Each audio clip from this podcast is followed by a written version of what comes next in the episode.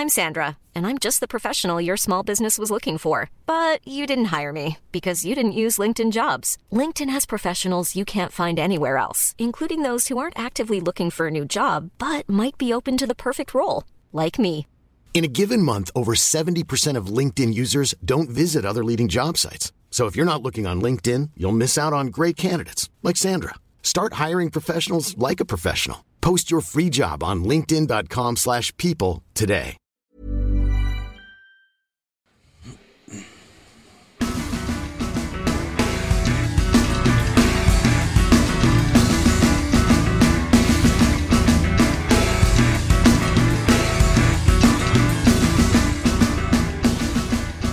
Hello again, everybody, and welcome to the Shane Oliver Experience once again. I have with me today Rashid and Stoyan. So, Rashid plays in Massic, and Stoyan plays in Adriatic, and they are both also the runners or the uh, uh, part owners or all owners of uh, the Schema Collective as well. Something like that. Um, Some of the organizers. um, thank you again for coming on as well on short notice too. I know that can always throw a spanner in the works for a lot of people, but um, yeah, really appreciate it. I've been following you guys uh, for a fair bit fairly recently too, and I've, I'm a real big fan of what you guys do and what you guys uh, support. Um, so yeah, thank you so much for coming on as well. I really appreciate it. Thanks Yeah. for having us. It's um, a big deal for for us that you invited us. So thanks a Oh lot. no, I, I appreciate it. The fact that you guys want to come on is awesome to me. well, we're um, fans of the show too. So Yeah. Ah, pulling at the strings. um, so, why don't you guys uh, tell us a little bit about yourself? Um, so, y- how long have you guys been involved with the bands that you play with now?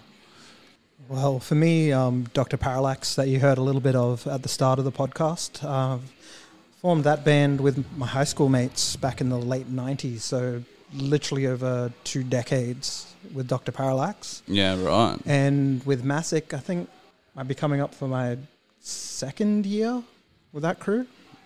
Yeah, yeah, right. Uh, what about yourself, Stoyan? I come from the Bulgarian hardcore scene. Bulgarian. Oh, that's fucking cool. We're gonna we're gonna talk a little bit about that later. Yeah, yeah. I, I like that. So I got involved in '95. So it's 24 years already. Yeah, right. And I started singing and- and playing in bands since then. And um, I've been in Australia for seven years. Yep. and I joined Adriatic six years ago, and then we started Schema about two years ago or two, yeah, about two years ago, and it's been awesome. Just, just a um, avalanche of excitement since then. Yeah, right. So while we're on the topic of it as well, uh, Schema Collective. So what is it, um, and how long has it been running for? So it's a group of friends and musicians who want to go beyond just our lyrics in making a difference in the scene and the social environment around us. Uh, we like to invite and involve musicians and artists of the local scene and try to make a difference with the events that we organize and just the, um, our way of thinking as well to kind of set an example of the types of things that we could be doing to hopefully do um, something better for our society and our world. Um, we do shows with uh, some charitable. We do some charitable shows. Um, we've supported uh, Sea Shepherd, Stop Adani, uh, Club One Three Nine for homeless people. Uh, we did a pretty good, pretty large festival last year, which we're very proud of, and we Schema Festival. the Schema Festival, Yeah, right and we, on. we did it for mental health awareness and environmental change. So we worked with um, Kids Helpline, um, YMCA, who uh, provide alternative education to at-risk young people. Um, who else was there, Rashid? Uh, the ADF. ADF Alcohol and Drug Foundation. And so we promote and, and help kind of create a conversation between all these services and all these kind of support factors that are there available for young people and for the audience in general. We try to destigma- destigmatize help seeking and um, mental health discussions and conversations and normalize the things that we're all experiencing. So, how how do you get a hold of these uh, organisations to say, um, or that want to be a part of what you do? Do you just do you reach out to them just say, "Hey, we're doing this. Um, we'd like to put some of the money towards you guys. Would you like to be a part of it in some way?" And is that is that how it normally works out? Or Um, normally, that's how it would work out. Yeah, essentially. Yeah, yeah. With me, it was a little. I think it was a very interesting pathway, and and that's something that kind of helped uh, expand and and maybe shape schema a little bit as well. Is that I work in um in mental health in university, and I do research in adolescent mental health. So I already work with Kids Helpline and Headspace and other similar organizations, and um, and it was interesting because I attend these monthly or bi-monthly meetings where everybody from, from all these organizations says about what they've been up to in the past and what they're planning for, for the future. Yep. And uh, everyone's just a little bit kind of already knows the conversation and a little bit loses attention and gets a little bit bored with the story. And so one day I decided to say, and apart from working in, in this domain in the last couple of uh, months, I've also um, I'm also I also sing in a metal band, and I've also started a non-for-profit organization of local musicians and artists, and everyone was really excited. Yeah, right. So that's what kind of made us on both sides think that we could really work with each other and support each other. Yeah, right. That's awesome. Um, I haven't. I've only really just started noticing you guys uh, within the last few months per se. But how how long did you say that you that you started Schema? Was it about two years ago? About two years two ago. years that. ago. And what was the initial drive to actually get that started? Like I know that you said that there's a lot of wanting to destigmatize it and stuff, but was there a key moment where you just thought, "Fuck it, I want to. This is what I want to do," or was it like a general build up to it, like you planned to to have something like this going? Um, no, it wasn't pre-planned, but um, Simon, the vocalist for Massic, and I, um, actually, we had Adriatic and Massic had a conversation, uh, um, uh, concert together at um, what was that concert called? It's um, Was it one of the uh, Metal Uniteds? yes, Metal United Down Under. Yes, This is before my time in Massic as well. Right, So we played in, in Gladstone together and we really enjoyed each other's bands and we started talking and we were talking about how much we like each other's bands and how we'd like to support and promote each other and, and how it's the opposite of our previous experience of um, I mean the scene in Brisbane nowadays seems to be the opposite of our past experience of we used to be a unity and everyone trying to help each other out whereas now people seem to be pulling the rug their way quite a bit. So we wanted to make a difference in this and simon and i were talking and we said let's start an organization that's going to involve local artists that are going to promote and support each other and mm-hmm. we can go beyond just our lyrics and what we want to do to change the world but actually do something about it And how has the response been from bands that you've reached out to that want to be a part of it? Been Super pretty positive. Yeah, super positive. super positive How many so far would you say that are under that schema umbrella to, Well, at we- this point? We kind of had the the initial birth of Schema and just close friends that were in bands. So, but when Schema formed, Stoy and I didn't know each other at all. It was that connection of Simon bridging it together. So a lot of the crew that's part of this core part of Schema all brand new friends at the time, but we had that sort of close friend in connection or that close band member that was a close friend with the band member in another one of these um yeah, fledgling yeah schema bands, Yeah. as it were. Um, so that all just came together of the band saying, "Yep, we want to do this." Then the members of the bands that were sort of keen to be involved and push that, having meetings together and coming together, and that's where we got to meet and actually know each other Yep. and push it from there. And then once we had that initial group of schema bands together, then it was started becoming the conversation of well, how do we then grow our organization? And initially we were looking at you know what other bands could we bring in and who wants to be involved and who's going to be active and do stuff. And so we had a lot of chat around that, sort of played around with that model a little bit.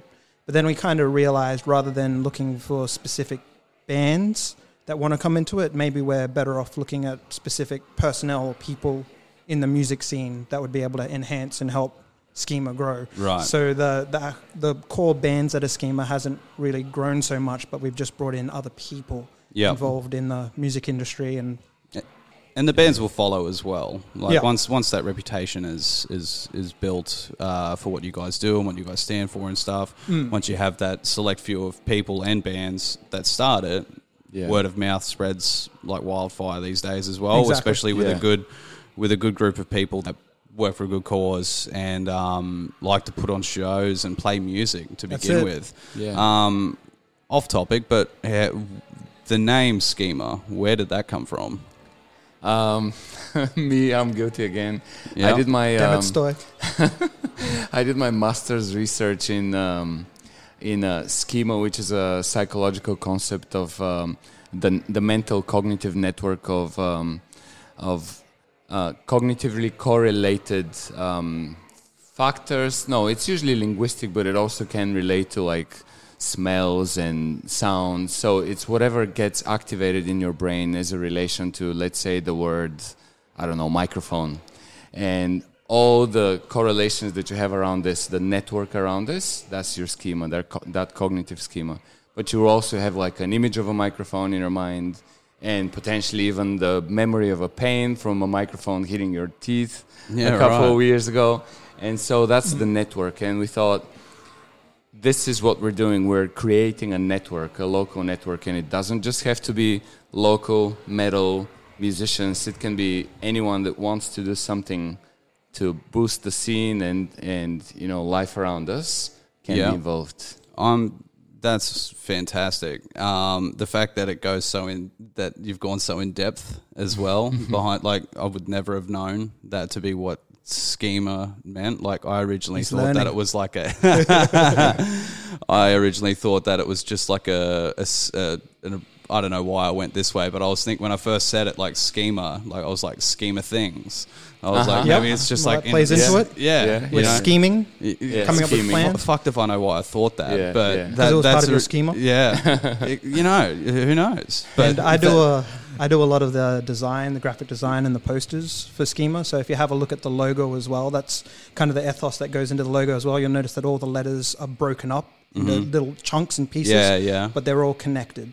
Ah, okay. And you got a couple of little pieces that are fl- floating on their own as well, but Still are still part thing. part of the whole. Yeah. Yeah, So that was um, yeah when Stoyan had the name and we had to come up with a logo. That's yeah. that's how I tried to represent what we are. We're disparate, we're broken up, but at the same time we're all joined together. We're all linked. Still, so these are the bits that make the S. These are the bits Yeah. that make the C, the H, the E, the M, the A, and Yeah. then you've got the whole.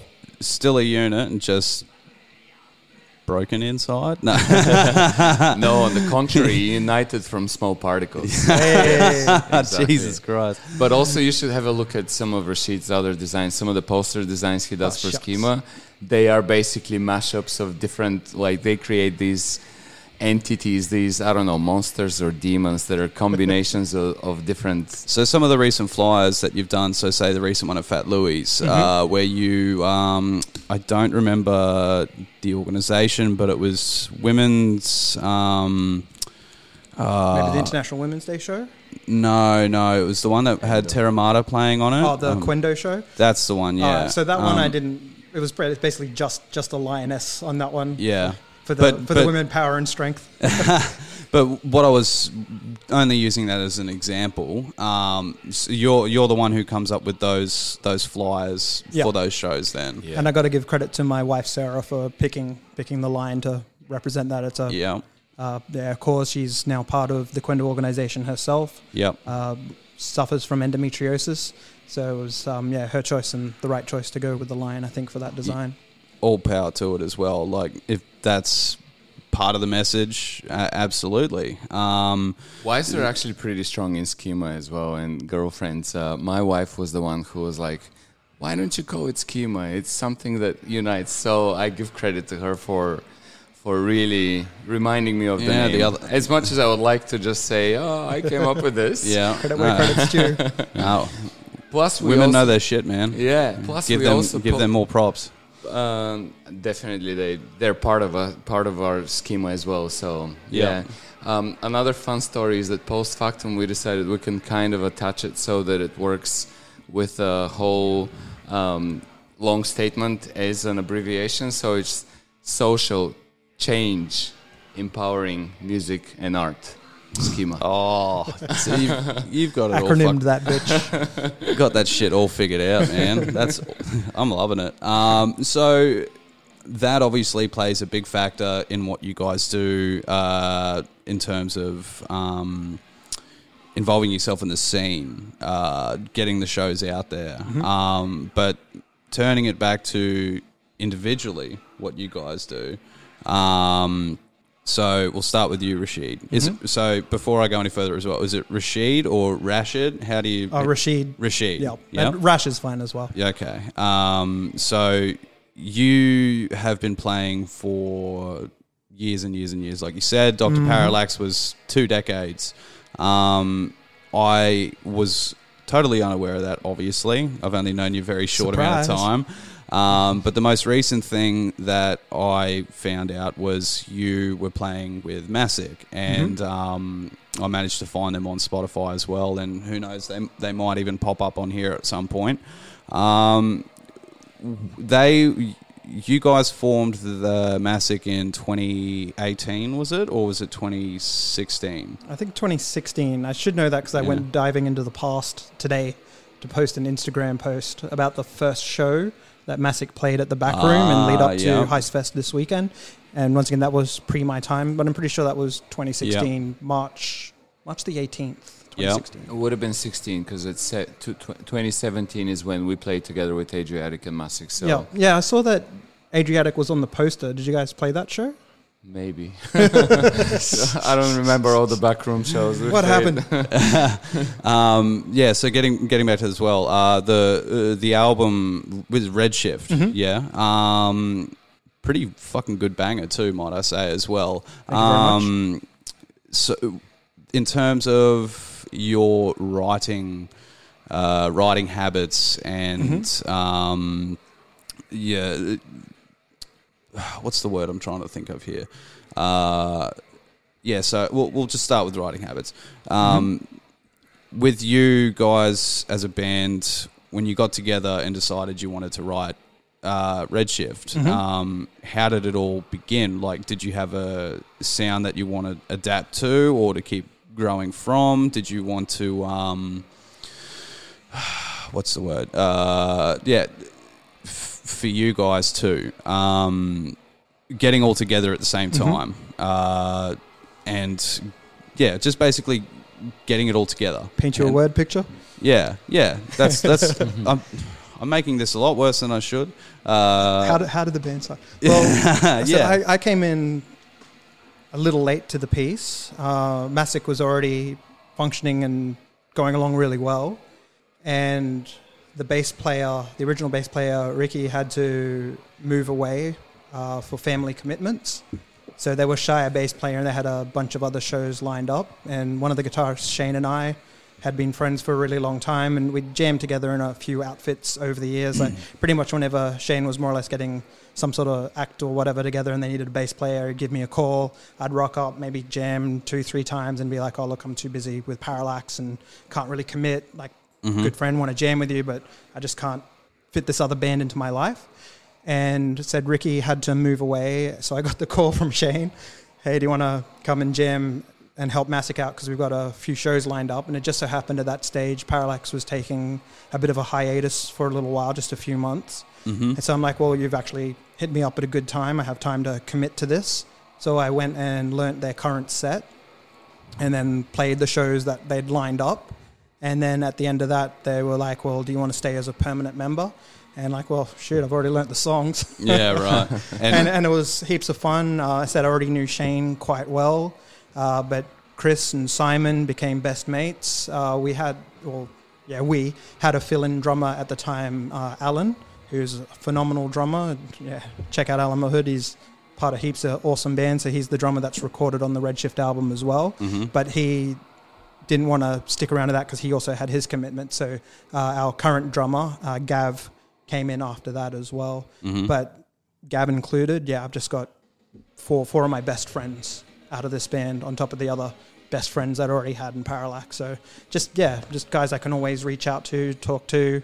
Yep. just perfect. And then again, Schema has extended with that, where Stoy has said didn't know him from dirt when Schema was conceptualized, but Yeah. Stoy is now a massive part of my life and a- essentially a business partner. And Yeah. I couldn't imagine life without without my crew.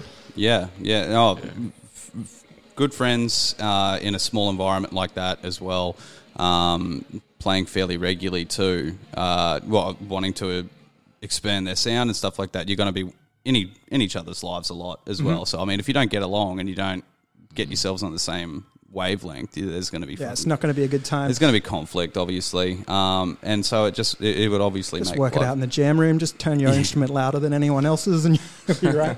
But in regards back to your first question of the Mm. writing part of it, basically it was the album was more or less already written, so it was more Mm-hmm. or less come in, learn the parts, inject a bit of my flavor because it was pretty much after yeah playing those shows and committing to be a, a full time member of Massic that then like all right, so now we're going to record the album. Yeah. So it's pretty much moving straight from that into the studio, as it were, to lay it down. So at the time, it was pretty much just learning the tracks out of necessity and playing them.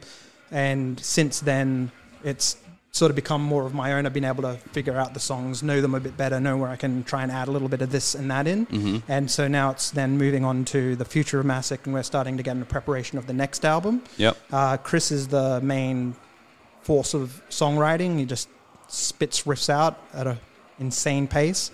Uh, so it's taking Chris's nutshell ideas into the jam room and then basically dismantling them, figuring out how we can add our own little individual flavors with it, and bringing it back together to create what's going to be next for Massic. hmm So you said before that uh, if there was, so are you a bassist or are you a, a bass player, yes. You are a bass player. Okay. First and foremost. All right. Yeah. No, because I could have sworn I looked at one of your photos the other day and you were playing an electric, and that I thought you were the the second guitarist or whatever. I could I could be wrong. I don't know. It could have been an old photo or something. I was, might not have been paying as much attention as I should have. You might have been looking at Um, Ricky. possibly. Um, yeah, so th- that one's all sorted now. So much like what Metal Josh uh, would do as well back in the day, he would tell me is that he played for God knows how many bands, lost count sort of thing. Similar process for you as well, like you said. Like you, uh, your friend would hit you up and be like, "Hey, uh, need need you to fill in for this," or you know, these guys need a, a bassist for a couple of days. Um, did you find yourself at any point when you were doing that, knowing like that it was starting to get too much? Like even though you wanted to keep doing more and more, like you know, because a lot of people would be mm-hmm. like, "I just want to play music. I just want to play live yeah. and stuff." Well, I mean because I had Parallax. I've that's that's my baby. That's Yeah. That's, I mean, no offense to the Massic crew. I mean, I, I mean, and they they accept and understand it as well. That that's that's me. That's where my creative force is really Yeah. pushed. Um, it's my main focus and my main outlet for that. But that, as said, Massic has become so close and integral to that as well that it's for me as a player, it's now very like I don't have the, that that solid line anymore. It's like Mhm. I, I'm fully intent on both of these outfits. yeah. Okay. But that said, you know, your first baby's your first baby. Yeah, well, yeah, no, yeah. Well, I've uh, I don't fully understand that so much because um, I haven't played. I, I've written songs before. I started jamming with a friend um, ages ago, um, but I haven't ever gotten around to playing a show live. I know at one point, at some point, I am going to. Like, it's something that I want to do. So oh, I know totally. I'll when you're there. ready, hit Schema up, man. We'll, Yeah, we'll line oh, and show up. Sure, fuck no yeah. worries. That's that's even better. Um, but also hearing what people's experiences are like when they get up there and how it makes them feel better, how it, it's just the best outlet for them to, you know, having a bad day, get up there, sweat your balls off, and and play a sweet set, whether or not it, whether or not you think it's sweet Mm-hmm. or the crowd thinks it's sweet. uh, At the end of the day, for most of them anyway, it doesn't matter Yeah. because they got up to do what they like. Yeah. Um, the sound that Massic uh, that Massic has, do you do you kind of define it in any way, or do you just Oh, the obligatory, obligatory sort of three line genre tag we've given it is uh, hardcore groove metal. Yeah, because I was going to ask um, that as well. Like, where, what made you want to put the groovy part into the into the description of it? Is that how you feel like it comes across, or is yeah, essentially it comes down to the, the majority of really the way the drums Yeah. come through. That it's. I mean, there's certainly still your four to the floor moments there, but usually the the beats, um, yeah. you know, got that pump, got that the bounce. Yeah. to I, it. I only ask that just because you, you see so many people. Well, I wouldn't see you see it all the time, but you always hear about it um, where people or musicians will be like, "I'm not in a fucking, I'm not in a genre. I just play." I'm, I'm just fucking heavy. I'm just Mm-hmm. this. I'm just that. Stop putting us in these groups and stuff like that. Yeah. But then you say we collectively put ourselves in, in those sort of genres and don't Hey, really look, have It gives you a starting point. yeah, yeah. So I I I just like to know, you know, the the, the process behind, you know, how that works too. Mm-hmm. Um, I feel like I'm leaving you in the lurch a little bit, Stoyan. So Oh, I'm I'd fine. like- I just spoke for like 10 minutes before that, so it's only fair. Stop hugging the mic, story. Jeez. no, well, I'd like to no, I'd like to hear a little bit more about Adriatic as well. Um, so why don't we uh, turn our attention to you for a little bit and find out a little bit more about the Bulgaria side of things. So that's where it all started for you. Tell us a little bit about your introduction to uh, Adriatic and your growing up. Obviously, it started in Europe. Yeah, all right, So- so I'll start with, uh, with the growing up a little bit. Yeah. So I was born in. No, I'm just kidding. so um, in in the mid '90s, I was amazed by um, by the hardcore scene and hardcore music. Um, I was into punk since I don't know, since maybe I was 10 or 11, and I was listening to local Bulgarian punk bands. But then I I found uh, Minor Threat, um, which Yep. they had already stopped playing for at least 10 years. But um, I found them, I think, in 93 or 94. My cousin was just really big into hardcore. So one of his CDs arrived at our house, at our address. I think he'd given our address because someone was stealing their own mail. mail. and I played that CD and I couldn't believe it. It was Minor Threat, the discography, and I just couldn't believe the energy and the passion and the lyrics too. And um, so I started kind of looking around for what hardcore bands existed in, in my local scene, and um, and there weren't many. There were maybe two bands, and I quickly formed my old kind of bandmates with whom I've just been jamming loud punk music with, and I said we're gonna be playing hardcore from now on. Yeah. And uh, that didn't work out, but um, because I really enjoyed screaming, and I was a drummer orig- originally, one of the guys from one of the guys had started a metal band, but it wasn't really going well. So he said, "Come scream with us," and I said, "I'll do it if we're a me- if we're a hardcore band." Yeah. And that was my first proper band, and it lasted for so many years. It was it started in '96, so it's called BFH, just these three letters. Um, and we just released our 2003 album last year. How does that work? Well, we we had the songs we had the songs ready, completely ready to go, and to record in 2003. We recorded them. Nobody did anything about mixing or mastering. Ah, right. And So, then yeah. 2010, 11, we re-recorded them, and last year they finally got mixed and mastered. so that album is now 16 years. Um, long so- process, but you got there in the end. Yeah, I don't and feel so so I- bad about Parallax now. oh, we're so waiting for that Parallax album to come someday. Something I want to mention, by the way, is that Simon, who's not who's not here tonight, um, the Massic vocalist, he would say um, that once he saw Rashid playing Parallax on stage, he just wanted to share the stage with him. Yeah. That's something he's told me many times. So I think that was a little bit of the drawing factor, not just Shane, but also it must have been Simon just saying, "Come, come join Massic." You've Um, got a bit of an admirer. Yeah, yeah, yeah. Yeah. I got some fans. You should see, you should see Rashid play. He's a really, like, a really big presence on stage. Oh, really cool. good. Oh, I, I look forward to seeing him.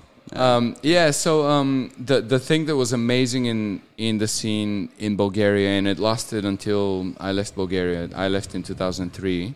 Was a huge unity, and I said it earlier. Uh, everyone was trying to support each other. We were doing festivals and working on them together, and bands participated, and everyone helped with anything they could. And um, nobody ever expected any payment or or whatever. It was just for our own sake, but uh, we did a festival called Free Mind, and we did it five years in a row. And I think by year three, we had a thousand people audience from around the country, and we had um, all of the Balkan Peninsula kind of attending and, and Yeah, joining kidding. too. Yeah, so it was really, really big and growing. And um, in year four, it was so big that the mayor of my hometown had to stop our event because there were punk kids sleeping all, all over the benches around town and sleeping on the on the beach and throwing up on the corners. so the mayor stepped in and canceled our festival. It was a three-day festival. He canceled it on day two, Oh no. and uh, it was a huge hit to us. So what did- what did um what did everybody else do after that? Like, did they get told to go home, or they not allowed to sleep on, like not allowed to Yeah. hang around anymore? Basically, he just kind of dismantled the festival, and we did a huge backlash of media as a result. Like we really protested big time, but uh, um, the, obviously the media was under the mayor's influence as well. So um, we weren't part of the of, of the people who were going to bribe the mayor, who was a very kind of in Bulgaria that was a big thing. Lots of bribery happening, so we weren't going to participate in this. So there was huge articles in the newspapers about how punks were sleeping on the benches and throwing up next to them. So Right. So uh, unless there was exchange of exchange of funds for certain things, you weren't you weren't able to get away with Yeah. what you were doing essentially. Yeah, so- exactly, So, exactly. pretty pretty shady stuff. Okay. yeah, yeah. Um, did that happen a lot? Uh, well, it happened. So we in, in the the fifth year. Um, so after we getting really hurt, especially financially, after having paid for everything and all the bands to come in from all from like neighboring countries as well and play, um, we still pulled ourselves together and organized it one more time for a 5th year, and um, and then the mayor locked the venue the day the day before the festival was supposed to start. Oh, no he just locked it in front of us and put a put a government seal on the door saying that it's not allowed to function. Yeah. And we did a massive protest. Like everyone that had come from around the country and around the Balkans, Balkans to the town, we did a massive protest, which ended up in the local municipality there. Yeah. And we spoke to the mayor, and we were all very angry. And he said, "But just go and do it somewhere out of the city." And that's when I was like, "That's kind of it for me. I'm not going to be working on doing festivals in this country anymore because they were being shut down quite a bit." Yep. And um, fast for- forward, I don't know, f- 10, nine years, I was here in Australia and I was going to see the Refused show. Oh, cool.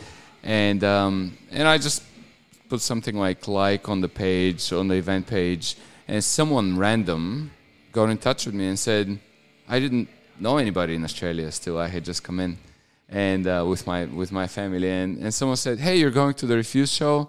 I'm going to. You wanna hook up?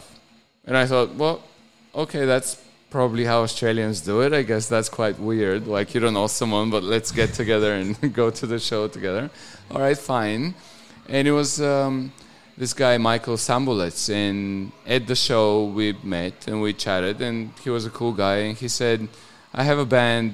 It's a metal band." Um, uh, I can't remember the genre he defined it as because he didn't call it djent, but I think he was saying something about math metal or something of that sort. Oh, yeah, like Yeah, math yeah. core or some Yeah, shit like and that. Yeah, uh, yeah. and I was like, That's "Oh, good that's shit, man. Again, interesting." again, oh, no, nothing against it, just that whole genre thing. Like I was getting that before. It's Yeah. such a wide Yeah. variety of Exactly, things you yeah. can go for. Fucking hell. But Yeah. yeah, no. Um, you, sorry, continue.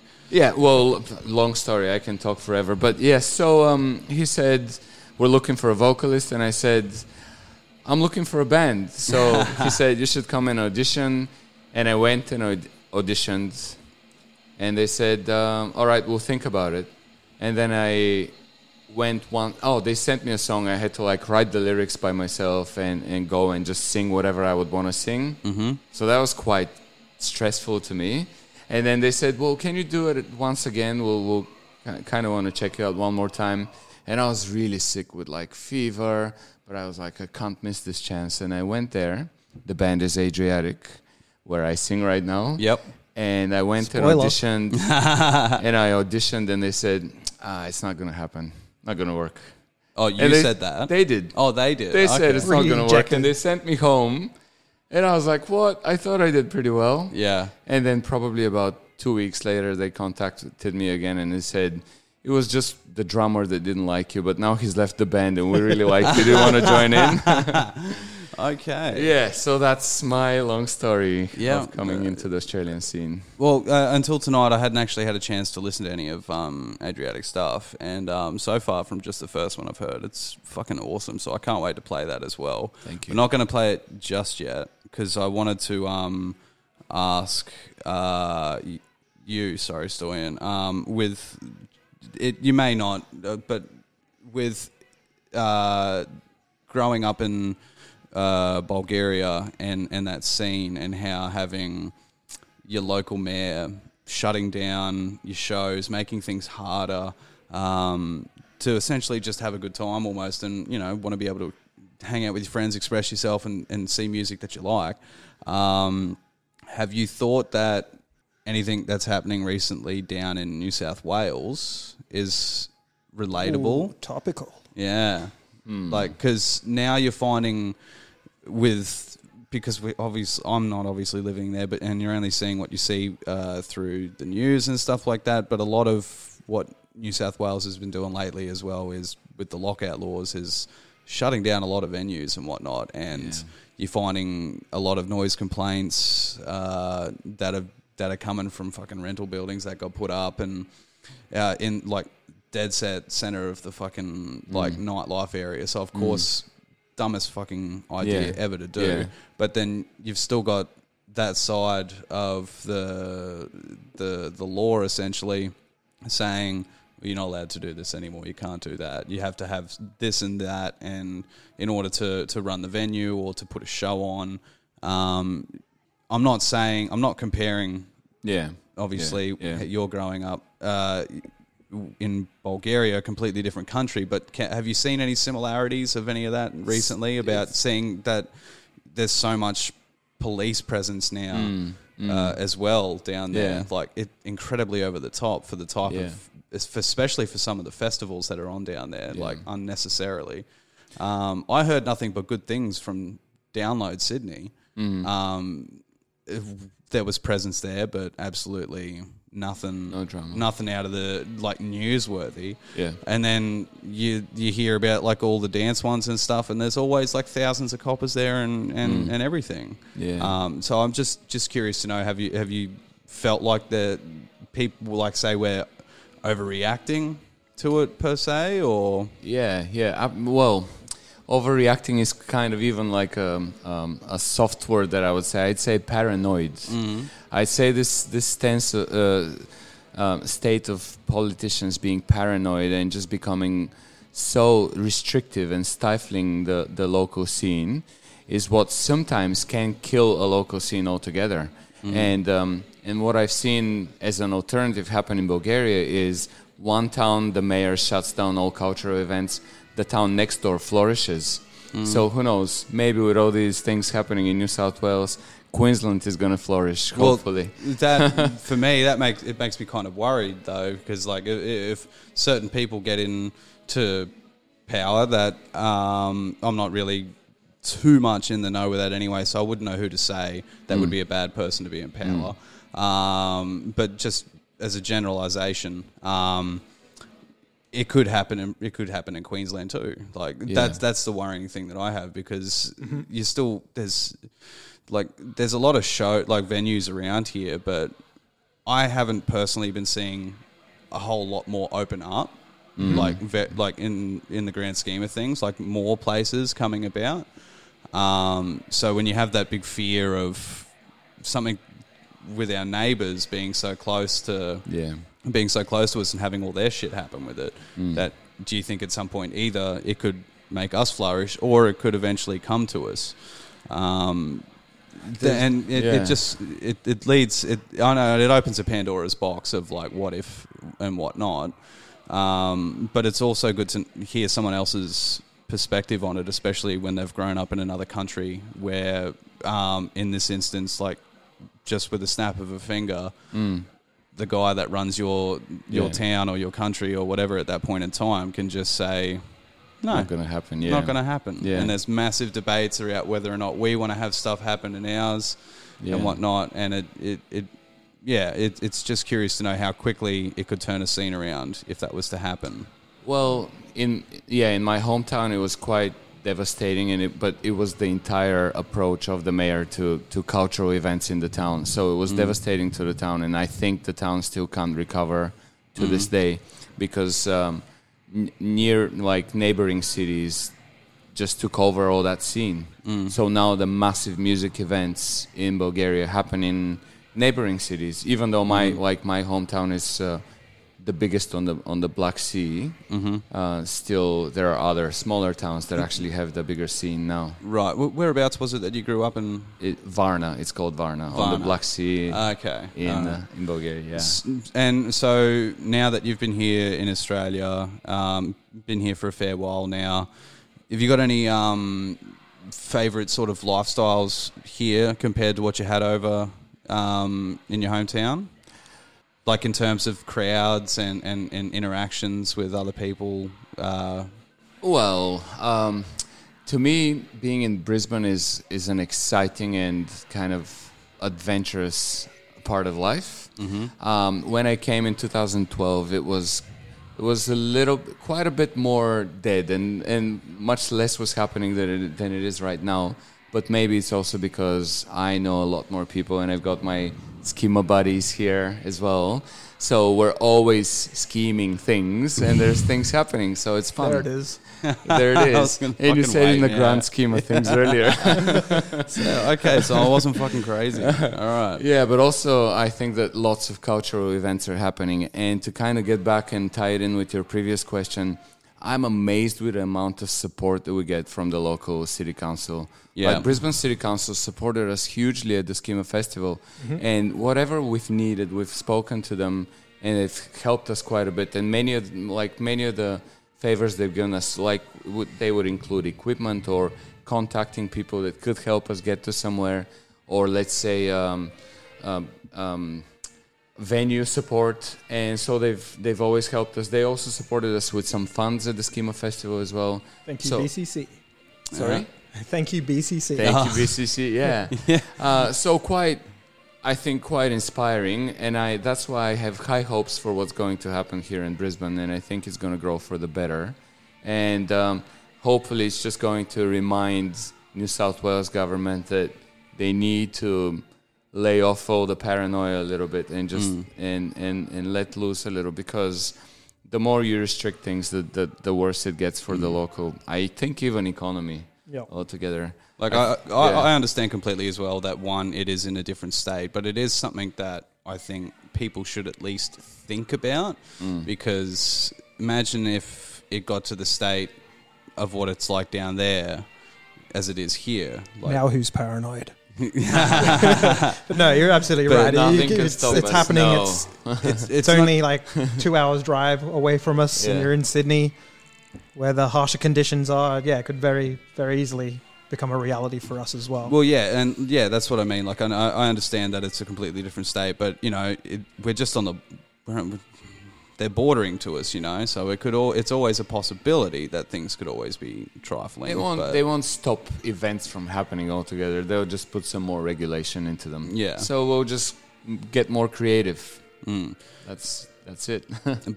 And I suppose in that instance, there, if there's more regulations, staying in a good relationship with. So far, with you guys, uh, you said you haven't had too many issues with the council and stuff. They would be your biggest hurdles for most of those shows too, would they not? Or On the contrary, we've only had support. But that, that's what I mean. Yeah. Like, uh, if anyone was to, to have issues with you, it would be them.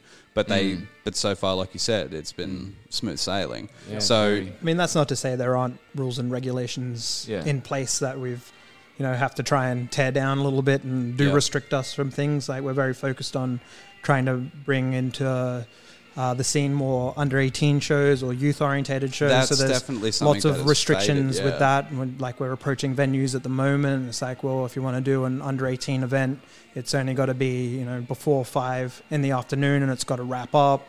Uh, we're going to need to charge you more because we're looking at loss of revenue from alcohol sales. So You know, there's there's a lot of things in there that Yeah. I mean, Yeah, point in case it, it can be worse. yeah, but, But we can still there, work. there with are those still things, things, that Yeah. we're, we're up against, and yeah, we'll, Yeah. we'll just do what we can to work with it. And Yeah. as Stoy said before as well, we just got to get creative. Yeah. we take that wave and we ride it. And um, and when you think about it, the the biggest New York hardcore scene was the CBGBs, and the biggest shows were happening. They were called the matinees. Mm-hmm. So they weren't the, the they were the all ages shows in the afternoons or the mornings. Yeah. like I can't really imagine morning shows, but probably I'd I don't assume know how well they'd afternoon go. shows. I don't know how well they'd go here if it was a morning show. The But remains Yeah, wouldn't have but- even have gone to But bed yet. an afternoon, an afternoon all ages shows show makes perfect sense to me. I think it's awesome. Like we've done shows at 3 p.m. and it's still amazing. It doesn't matter that it's light outside. It's what's happening and and all kind of the energy and passion that's happening within the venue that's going to keep drawing people in. all right. Yeah. Yeah. So I'm not afraid. I think we'll be perfect. Take it on. Yeah. All right. Well, I think that deserves a bit of a stretch of the legs. Um, I'd like to play now your band, Stoyan. Well, you were the last person talking. Um, Parasite by Adriatic. Did you? Uh, so, what was the? Who was the brainchild behind that? Um, so the lyrics are mine, and I'm very passionate about environmental awareness and um, making every little thing we can to support the environment and going in the right direction. And um, and it, it, it kind of involves every single one of us making the small choices of not using plastic as much and maybe not using as much electricity and using our bicycles rather than our cars and so on and um, it's about making a difference but parasite is about kind of the desperation that sets in sometimes when you see despite all of your efforts see how people are, are so wasteful mm-hmm. and people almost mindlessly or carelessly or even on purpose destroying the environment around us and it just infuriates me and uh, so that's what the lyrics are about the para- parasites that are destroying the world that we're trying to somehow save for the next generations Yep. and um, that's something that's um, kind of an overarching scheme in uh, a, team, a theme in Adriatic, and it's about uh, environmental awareness and um, the fact I really love this phrase, even though it's it's probably a cliche by now that we don't um, inherit our planet from our parents, but we borrow it from our children. Ah. And I think that's kind of what we're trying to, the message that we're trying to say is that everyone needs to not be a parasite. right. Okay. Well, without further ado, we'll get that one on then, shall we? Enjoy. Really big fan of it too, as well, from hearing it earlier. So I can't wait to actually play it. So Thank you. let's go stretch our legs and let everybody have a listen.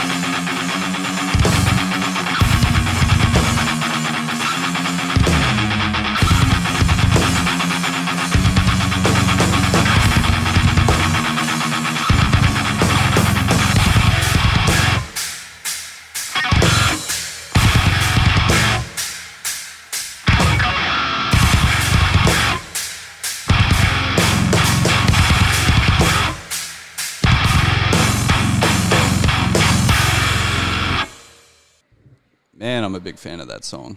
I really am. Like, I love, I love that sound. I don't know what it is, uh, f- where it started for me, but just anything that's down tune.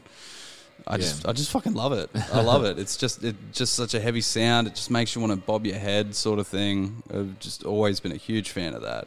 Um, You should talk to our guitarist Tom. He's Yeah. just he wants to go lower and lower and lower. He's Yeah, like I, eight I string, play in nine drop string, infinity. ten string. It's like, well, I, I I even forget what are we playing now. It's like, Are you an F sharp? yeah, I think so. Is, I is, is it on? A, it, are you playing on a what? What rig is he on? A seven string or an eight string? Eight or- string. Eight string. Yeah. yeah. Like, is it like? Is it one of those Ibanez ones? Oh, Do you I know? know. We've got a post. I'll, I'll Ah, show you our guitars, but um, Because I know Just that's a- like the fairly common like eight string you can get. Because I nearly bought a, a left because I'm a lefty. Uh, I nearly bought an eight he's a string. lefty like- too. Interesting. Oh no shit! Yeah. Fuck yeah! Uh, it's so uncommon for left-handers, man. It's a Yeah. hard, it's a hard life. I hate it. Here you go. Those are our guitars. Oh, that's a babe. Yeah, you should So- definiting. Like, I'll, So it's they're still- not going to know, yeah. but yeah. it. Yeah, I'll get. I'll get him. I'll get Stoyan to put the photo up. An absolute babe of a guitar. Um, But I don't know what brand is it. Like, is it Ibanez? I, I, I think that was a Schecter by Yeah, the looks think of it. Ibanez axes. Definitely not Ibanez headstocks, unless they're Ah. custom. Yeah, I'm not sure about that. It's still fucking cool yeah. though. Um, So we've got two of those in the band now. yep. Yeah. Parallax used to be all Ibanez, seven strings, drop A. John's recently branched out into yeah Schecters and a couple of other other brands, but initially we were pretty much that strict Mm. strict Ibanez. Yeah, ESP was is, is mine. I've always they're they're the ones I've always played, and they're the ones that I've always had left-handed models out that I really like. So that's why I stuck with them. And yeah, I can't I can't fault I can't fault the one that I got right now. It's an absolute babe. Um, so getting back into the swing of things, um, I would like to talk more about the grand scheme Mo. of schema. the grand scheme. I saw that coming. like, yeah, no, I had to. Um, your brainchild, or what you want to do in the long run with schema, and ideally how it helps with the mindsets of people that come on with it too. So, as you said earlier, what schema stands for is definitely very mental health aspect related, all about that. Do you find this lifestyle of being involved in the music scene, um, going out to shows regularly, being out amongst because obviously you've got to go out amongst uh, other people to get to these shows. Like uh, unless you're playing a house show, I mean, still you're going to be dealing with other people regardless. Do do you find that it's affected your heads? Has it affected your headspace in a good way or in a bad way in the long run? Do you think, like with certain experiences? best possible way. Best possible it's way? absolutely defined me, and that's one of the things that's actually helped progress schema quite a bit as well. Is that um, we've um, we've got some support from from these mental health organizations and from the Alcohol and Drug Foundation because we say that um, in engaging and involving young people who might be at mental health risk. um, who might be struggling with depression, anxiety, and and any issues, involving them, inviting them, and attracting them to either come to the shows or actually take part in the scene, take part in organizing, co-organizing events. With, we're happy to help them with this. This is what organ, what gets their protection, that mental health protection. It gets them connected. It gets them talking, gets them out of the house, and gets them to see that miracle that we've experienced at a show where sometimes just like the entire venue and everybody vibrates at that same frequency and it's just amazing and magical and i think it's transforming i think it's uh, it, that's the power of music that everyone talks about it's such a protective factor that mm-hmm. um, we definitely want to bring to as many young people and as many people in the scene as possible. They don't need to be just, you know, the, the younger audience. Everybody that's part of mm-hmm. Schema is welcome and mm-hmm. hopefully will enjoy those benefits. Yeah. And while clearly, like, Stoy and I's musical taste is generally geared towards the, the heavy metal end of the spectrum, Schema is all about being very diverse with its genres as well. So uh, we quite often put on show with hip hop artists at the festival. We wanted to make sure that we had folk, that we had reggae, that we had blues. So once again, that's branching out. That it's it's not just one particular scene, or we're not trying to provide this experience for one particular sector.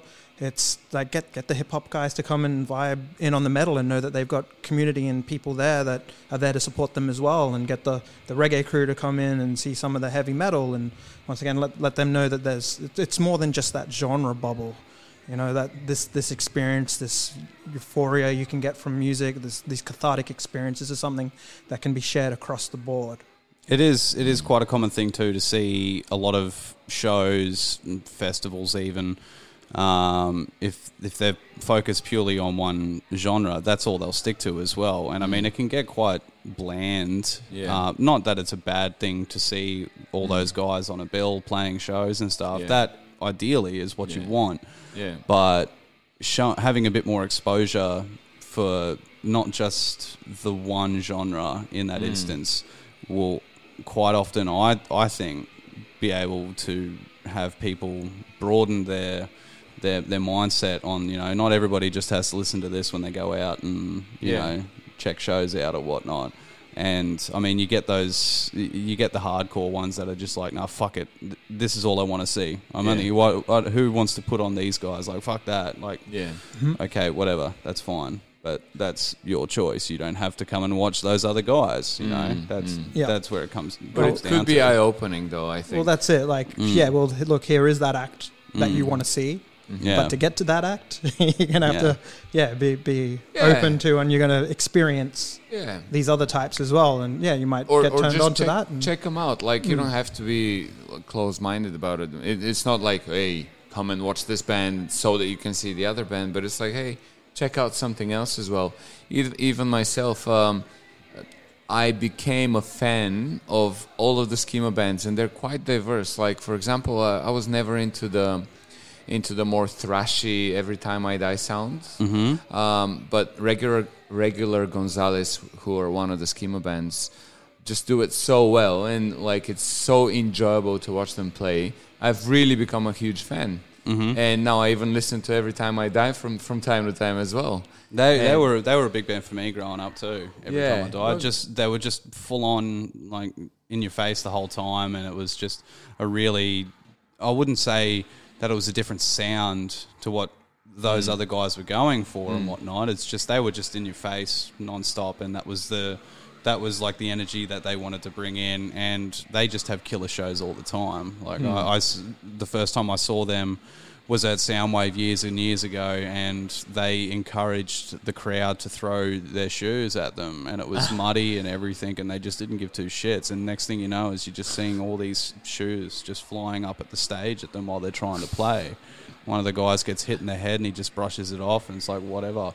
Yeah. And that was that. I mean, that's the type of energy they bring, whether or not it's who you came to see that day Yeah, but you're still going to see a band that has just managed to get everybody to take their shoes off and, yeah. and throw them Just at get you. get your attention one way or another. Yeah, and yeah. excite you and and inspire you and like twist your mind a little bit more. Yeah, absolutely. And that's the joy as well of having the option to see other bands too. Like, I mean, uh, Soundwave back then had that array of people and musicians that they could um, that they could expose for everybody to listen to. But f- in is not that big, obviously. So Working on it. Yeah. get there in the end. You will yeah. but yeah, like still, even with just the locals, so that way they can it can stay fresh in their mind that there's not just the one one type of Sure. like one lot of type of bands that are going to be on this sort of thing. Yeah, and with that diversity of musical genres, it's we're also trying to appeal to the diversity in people. Mhm. So we want to make our shows as open and accessible as possible.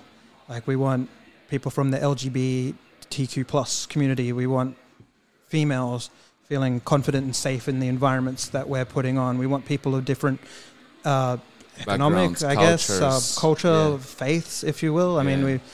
I think it was off mic. We were talking a bit about nihilism or nihilism. Like I consider, Mm. or myself to be a nihilist. I I try and actively dispel any beliefs I have Mm. but that just leaves it to openness to accepting and that's, that's the way i feel about it no the more the more i can dispel my d- beliefs my yeah Yeah. my personal things Mm. the, the more i can open myself up to and in part as well then schema to to allow these other influences to come in and embrace them There's still like insane. Yeah, there, in, there's still places uh, overseas in different countries where if you're caught even playing heavy music, that you could be stoned to death.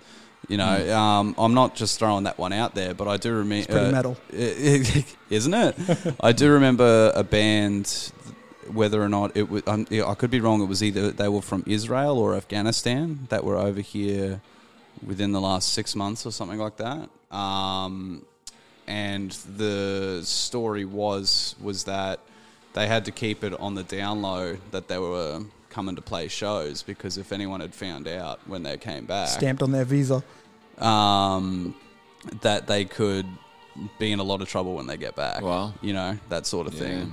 Um, and it it's quite a worrying thing that, you know, whether or not it's why that was the case, like why that they were going to be in trouble when they get back, but, you know, it it's still something that can be quite prominent in certain places, which makes it, you know, uh, in this in this instance, it's overseas, so it doesn't affect us directly, but um, it's still something that happens, whether or not it be on such a such a scale as that. But you still find, um, because of your beliefs or your religion or your ethnicity, that you shouldn't be playing certain music or you shouldn't be you shouldn't be allowed to hang out with certain scenes and Yeah. stuff like that. It, it is it, you don't hear about it as much. yeah the sad If thing it is does, if it does happen, just like if- food you know it's just Yeah. another it's another flavor yeah, Like you, you can mash these ingredients together and come up with something different sounds, new and delicious. from, Yeah, from Yeah. different backgrounds. Always, and you're denying yourself these experiences by being closed off. I. I honestly love like the weird, intricate shit um, that comes through with like yes, I wouldn't say standard, but just like uh, for example, I think I raved about it. I may have raved about it on the episode with Metal Josh, but um, go on rave about it again. Yeah, I'm I haven't heard that one yet. I'm trying to think. I've just drawn a blank now. Oh, that's right. Um, I've Alliance. They're a band from uh, Melbourne. Uh, they like to incorporate a lot of like circus sounds and like clowns and like that whole aspect of even their artwork and shit. Um, I love that. Like Yeah. especially with the heavier sound, and then they manage to mash it in so well, and it gives you that spookiness, and it's it, it like that. Who the fuck wants to put clowns in their songs, sort of thing? But it I love works. bands. I love bands like that. Yeah, But I it- love Between the Buried and Me. They have this kind Yeah. of like they mix so many genres, and also Candiria, which is one of my all-time favorite mm-hmm. bands from many many years ago. They've got jazz and they've got this like circus music here, here Yeah. and there, and they've got metal and hip hop, and they they mash it all together really well, and lots of DJ stuff as well. Yeah, Yeah. I'm, I'm always a big fan of that sort of stuff. So, it, it- and and just it's a it's another level of crea- creativity Mm-hmm. that can come into it too. Like like I was saying, like who wants who, who would have thought about putting fucking clown music into like death metal? I wouldn't have. You know, the the, Mm. Yeah. the the core concept behind that sort of shit most of the time is like blood and guts and like stuff that you wouldn't normally do, but it's it's an outlet sort of thing. But like Yeah. Throw in some weird weird sounds and it's just almost like a completely new genre almost. That's it. And you get which variety we, out which of we do with Adriatic a little bit. We put uh, classic Bulgarian folk music in our music here Yeah. and there. Yeah, so You- we've got you- a little bit of this. As, You, you, I think you were telling me off uh, off the mic before that there's a couple of songs from Adriatic as well that you sing in in Bulgarian as well. yeah. W- why? What gave you the the motivation to want to have one or two songs in Bulgarian and then the rest in English? I think it just sounds diverse and interesting. Um, so in our first album, Planina, we have a song called Krv, which means blood. And it was written around um, the events that were happening around the world of just um, riots against the governments. And there were riots in, you know, in Libya, in Brazil, in Turkey, in, uh, in Bulgaria included. And um, there was a friend of mine who actually um, well, ma- more, more of an acquaintance that set himself on fire so that he can make a statement against that very same mayor who stopped our festival. And he died. He died there, right in front of the municipality where we had marched in protest back in the day. Yeah, fucking hell. Um, Brutal. Yeah, and so that song Krov is actually dedicated to him. And um, I thought it actually made sense to write a song in Bulgarian and um, and dev- devote it to him and all, to all the riots that were happening and to all the people trying to desperately to make a difference in the life in the so, sort of like a personal statement by Yeah. doing it like Yeah. to yourself more than anything as well, maybe or. You mean uh, the lyrics or Yeah, yeah, Yeah. like and having s- sing them. In, yeah, in well, Bulgarian. it was a, a tribute to him, uh, but also it was a tribute to all these events, and and why not, you know, kind of um, showcase my own background and my own culture, which is something that uh, uh, that I've now done in a different way in in our next album, which is going to be coming out this year. Um, and it's called Koreni, which means roots. Mm-hmm. And I sing along with. Hopefully that's going to happen. There's a Bulgarian classic Bulgarian folk singer here in Brisbane, mm-hmm. and I'll get her to sing on the album and to open with a classic Bulgarian folk song, That'd be awesome. Yeah. and I'll sing along with her lines. Yep. And now we've actually got the track ready, even though it's just with a sample singing, and we'll even present it at our next show. Oh, that's awesome. Yeah. That a really cool concept as well. You know, and, and what are the chances um, of finding some uh, like an, another musical person Yeah. from Bul- Bulgaria that would be wanting to do that as well in Yeah, Brisbane? it's- it's it's, it's a, one of those little like holy shit. I'm still convincing her a little bit, but I think she'll, Yeah. she'll, she'll be okay to Once jump- she's listened to this in. podcast, she'll 'Cause be I think we're a bit we're a bit terrifying to a folk folk singer. You know, what's that It's a- music? yeah, yeah, it's completely different genre as well, and especially if that person hasn't been around it, they're just Yeah. like, oh, I don't know It's if I want to be a huge part surprise. of this. Yeah. So we'll see, but I think it might work. So, uh, in in saying in saying that as well, so you have a lot of political influence, or I wouldn't say you have a, all of it being political influence, but it definitely sounds like there is a lot of political influence involved by what you write. Um, and with Rashid, with uh, Massic, um, more than anything. Uh, from what I've read, uh, from what I've heard from from the songs, I, I haven't really picked up too much of any sort of political beliefs so much from Massic. I could be Oh, wrong. it's definitely there. Sai, Sai's a very passionate I, yeah, soul, very passionate character. yeah, no, and and but in terms just because I'm getting uh, um, Stoyan's side of it as well. Like I just want to s- ask more about your side. Um, do you involve a lot of political choices, uh, or even just from what you've heard news wise, and you do incorporate into the music that you're feeling at the time when you write it, um, and bring it to the other guys and whatnot? Like, like, yeah. Um, I, I miss. I miss uh, misspoke saying that not all of your music is That's all good, man.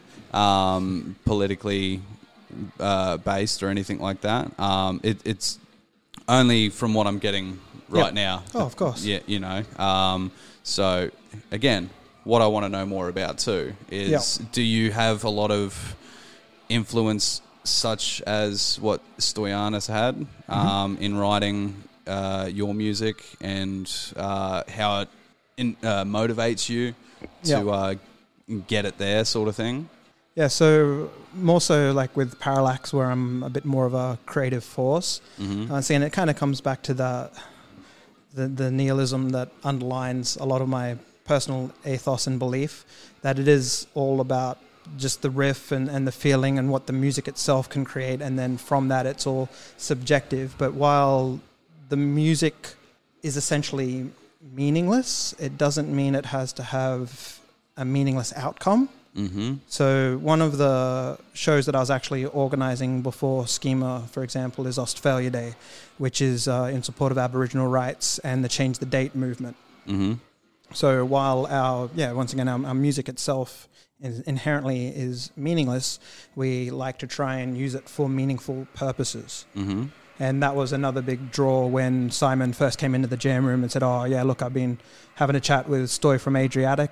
Probably for the third time, I'm going to say I didn't know from Dirt at that stage, Mhm, but he mhm. explained a bit about what the schema ideals were going to be and what the a- goals and uh, but basically what it was set out to achieve. And I'm just like, I'm I'm going to integrate myself into this. I'm Mhm. going to ingratiate myself into this, and then I'm going to pull Ostfalia Day into being part of schema Mhm. as well. And so that's yeah. So it's again the meaning meaning from the meaningless. That that's sort of my my end on it. Stay open, open minded, Yep. and if there's a good cause to support, support it. yeah. Do you think? Uh, where do you think you guys would both be if it wasn't for where you are now? If it wasn't for schema, Scheme. If it wasn't for schema, or if it wasn't, if you picked up a guitar, if it was never, or picked up a microphone, you know, from where it first began to even with schema as well. Like, where do you think? Obviously, if you hadn't have picked it up, it, Yeah. schema would never have come along. oh man, you know? yeah.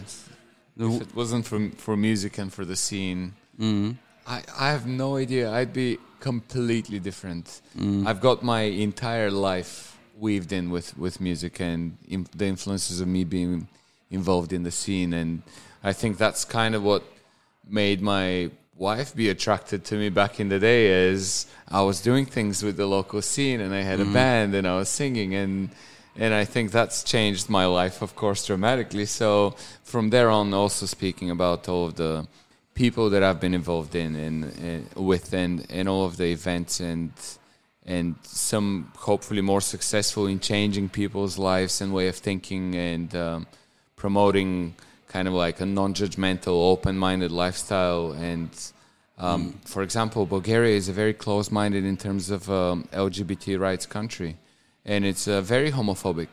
And um, and i promote and proclaim this and i kind of put this put this doubt I think in, in in the minds of these people that are there through my music but also through what I say. But it's always been influenced I think at least partially by the scene and by what I've seen around and what I've seen that I don't like around me in the scene and I, I hate racism and, and homophobia and uh, sexism in the local scene I absolutely would walk away from such shows or even I don't know maybe confront people if I if I see this happening so Yep. yeah, it definitely shaped me quite a bit. You, Oh, Rashid? For me, my first love as a creative outlet was art. And in high school, uh, Cairns High up north where I grew up, we had a sort of more advanced art class, CAD, Center of Art and Design, I think is what, what it stood for. Um, so I jumped into that as soon as I could. And then I pretty much found every other class that I went to, be it you know, English, math, social studies. It, it was just art class while everyone else was doing what they should have been doing. Yeah. I was straight to the center of my book and just drawing, drawing, drawing. But when it came to going to CAD class, that was near the music block where I could hear the guys jamming music, and I had a love for music as well. So every class was art class except for art class, which I'd wag to go and hang out in the music room with John from Dr. Parallax. right. So, so essentially, look, if I didn't, if I wasn't playing music, then the art would be the the main focus for myself. But I also like to consider myself altruistic at core. That's that's how I'd like to try and live my life. Just people need help, help them out. So I'd I'd be doing something to help people Yep. achieve what they want to achieve and live better lives. And generally, for my nine to five job, which I won't go into now, that's essentially what I do for a living there as well. So how do you find uh, the bodies? Uh, how are the bodies holding up from all the years of playing and throwing yourself about? How, Beautifully. beautifully. how are your vocals I holding a- up? Oh, my vocals are fine. I haven't had a problem with them, thankfully. Yeah. Yeah, no worries there. I had my knee cave in on stage a, a couple of years ago. That was very weird. Yeah. Right. So it was during the first song. I jump a lot, so it was during the first song, And just my knee caved in. Yeah, and I lasted the rest of the set um, just like that. But it was very, very painful, and I've torn like three links in my knee. Jesus. The doctors say they're never gonna heal. You need surgery and stuff. But I've been riding my bicycle ever since, like quite Yeah. aggressively, and I'm fine. Let's Okay. knock on wood. Let's hope on the next show I'm not gonna get get another one of those. But it's been quite a, quite a few shows. Yeah, so I'm I'm fine. Yeah, because uh, I ask as well because Mm-hmm. um, as for you, Rashid, you you had broken your leg as well. Not uh, I don't know how long ago it was, but we were talking about this Two and a half before. months or so ago. Yeah, yeah, and I know that in itself, just that wasn't from a show. No, uh, that- you weren't playing. with the nine to five job, rumors had gotten out that I was stage diving and doing all this crazy stuff. Like, no, that was that was the gig before that. this one, I was just running a show and standing there, and uh, just decided to have a fainting episode and broke my leg on the way down. yeah, fucking hell, that's not fun. Uh, but that wasn't from a show, obviously. Um, No, it was, uh, for a working working one. That's um, it. And um, standing for what I believe in, and out there protesting on the streets all day to uh, abolish Australia Day on that particular occasion. Good message. Good message for sure. Not breaking your leg, but uh, definitely for abolish, uh, abolishing Australia Day. Um, but yeah, okay. So, what about uh, any uh, live for you? Any instances where you've had like Well, that's where it was a sort of a, another shock to have, have broken my leg off such a, a tame tame situation of just yeah, just falling over because uh, yeah, literally the the last show we'd played at Fat Louis, which is where the incident occurred. Uh, at the end of our set, I decided to jump up and run across the couches that are just outside of the jam room. So I ran all the way down, playing the last riffs of the song, got to the last one, and the whole couch tipped up, and I hit the deck, and people came running over and picking me up, like, okay, man? You heard?" Like, just whatever. Just kept playing the song and Yep. jumping around like crazy. Um, I was at that show, and Rashid is just a powerhouse when he goes to play. He's Yeah. just all. He's really a presence there on stage, and uh, and it was amazing to see him going over these couches, like flying with the bass around him, and everything was going so perfect. And then the last one just just tipped over. Oh man, that was unexpected. hey, let's let's rock But and roll. You were indestructible. There you go, back up with the bass and yeah, running around. So yeah, all, all the stupid shit I've done in my life and walked away from completely unscathed. Yeah, so you've you've generally been pretty lucky then as well Yeah. while you've been Yeah. playing. said never never broken anything, hadn't sprained anything since I was a child, and yeah, all it took was a, a flat wooden floor to, to take me in. yeah, two shows, and you're gonna be back on on the same old Rashid. Yeah, we'll we'll see. Uh, we've got uh, chuck the plug in now. Both Yeah. of our bands are playing Heist Fest this weekend. Yeah, and yeah, that'll, that'll that's be right. my first return to the stage sans injury. Uh, so that's probably going to be a little bit tamer on the performance side than I usually am. I do like to give a good physical performance. But that said, at the jam room last night, I was standing up and sort of testing testing how much I can stomp my foot and what, Didn't go what, too far. what ways I can contort myself and uh, yeah, not go too far. yeah, no, that's fair. Yeah. So when when that did happen to you as well, because I do remember talking to Claire about this uh, when she was on with Pooley, because she had absolutely destroyed her leg from a, a, a skating incident, and um, ages, ages, long time of like therapy and just like rebuilding that leg again and stuff like that, and it did play a big part on how she dealt with things. Yeah, I was actually uh, taking notes when I was listening to that podcast. Oh, yeah. Yeah. Up on the drum stool, you say? All right. Yeah. yeah, Yeah. yeah, Pa- seeing what options you have. Yeah. um, and it did, it did on on bad days. It affected her, obviously. Um, how did it? Not the same situation, obviously, but still having to be taken away uh, and limited to certain activities can really fuck with people's heads a lot. Did it have a big impact on you when you suddenly couldn't fucking walk the same oh, way like you it, could? It totally sucked. Like, oh, I just want to get up and go over there, and you just, Yeah. you just physically can't do that. Uh, but all those times that you're like, you know, you're getting up every morning to go to your job, and you're just like, oh man, I just wish I could just stay home and just lie on the couch and watch TV Mm. until you're forced to stay at home and lie on the couch, and you're like, this couch sucks. Because I've always wondered how drummers would feel, like how they would cope. Because for your instance, you're a bass player. You can still lay down on the couch and, and pick your bass up and fucking jam Mm-hmm. out as much as you want. A drummer's whole thing is like, he- I mean, unless he was just using a single kick. But in this genre, just I mean, work on your paradiddles, mate.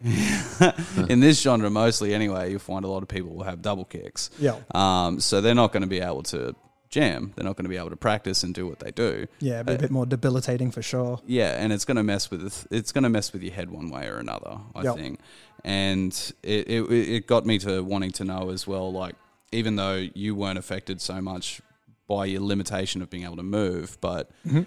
being not being able to do certain things that you were able to do for even if it's a short amount of time, you can still get in that headspace where you're like, "Fuck it, this is this is Yeah. I can't do it. Like it's it's shit. I why can't I? Like I, it's just a leg, whatever." But then you also get that sort of other side of the coin of it where actually it felt kind of good have a bit of a break from it. Like Mm. living the two band lifestyle, and it's just like every second night you've got a jam pretty much every weekend, or at least two out of the four weekends a month you got a gig, to just being, all right, well, now I, I'm forced to take this breather and, and sort of distance and see what not being in a band life is like. But then, you know, the rest of the crew organizing jams and going off, and it's just like feeling a bit jealous, like, oh, I don't get to go hang out with my buds today. Like, they're off having the time of their lives in the jam room, and I'm sitting at home. But then, you know, you find other things to occupy it. Um, got to focus a lot on behind the scenes schema activities, got to line up a whole bunch of shows and Got- stay he active got with really that. Really creative. He Yeah. got really creative. That's yeah, cool. smash out a few more just different designs and stuff like that. So you know, you got to if the time's there, you got to figure out a way to to occupy. And Yeah. you wouldn't have gotten anywhere just lying on the couch. Yeah. I mean, the, I said those times where it's like this couch sucks, but if I just sat there thinking this couch sucks the whole time, it would have sucked a whole lot worse. Yeah. So finding finding ways to just and what can I do in this situation? How can I turn this shit situation to my advantage? Yep. Or how can I make the best of this? And in uh, in lieu with that, what's the next step for Schema? Um, what's that would be obviously a big proponent on being able to keep your mind preoccupied while all that's happening mm-hmm. too. You're at the stage now where you've got fairly regular shows being able to be put together. Mm-hmm. What's the next step for you guys to get your name out there more to see that people can come to you as a reliable source Yeah. as support and not just support but like another another promoter per se to come to that puts on reliable shows and fun shows Yeah. like it, it- what who I yeah it's, it's a, I suppose it's kind of a hard question in that just sense ask it anyway. Oh, just But That's what we're here for. But yeah, like- so much Asking the the, hard pip- in questions. the pipeline. yeah, but yeah, uh, start anywhere in terms of what you guys are up to now and, and what Yeah, you so want to do. What do you want to let let known at the moment? Um, well, the maybe the most immediate things that are happening right now are actually not as uh, as popular at, at the moment. But what we're doing is we're working with uh, two YMCA schools. Uh, North Lakes and Acacia Ridge. I do know the one. I do know event uh, like a PCYC in Acacia Ridge. I used to work around there uh, a fair while ago. Um, is it far from the hotel? Oh, I don't know where the hotel is, but I know it's the uh, the Acacia Ridge YMCA. So uh, we already worked with them a little bit on the Schema Okay. Festival last year, and um, and this year we're collaborating with them to have a Schema presence at the show and work directly with these um, at-risk, disengaged young kids. And I'm saying disengaged, disengaged from uh, standard education. They're quite engaged with their with their uh, YMCA schools, alternative schools. Uh, but to get them excited about music, about performing themselves, so there's going to be performers from the school, and also we're working now with graffiti artists. So we're going to invite graffiti artists to do a graffiti presentation and a bit of a workshop to teach them how to do graffiti themselves.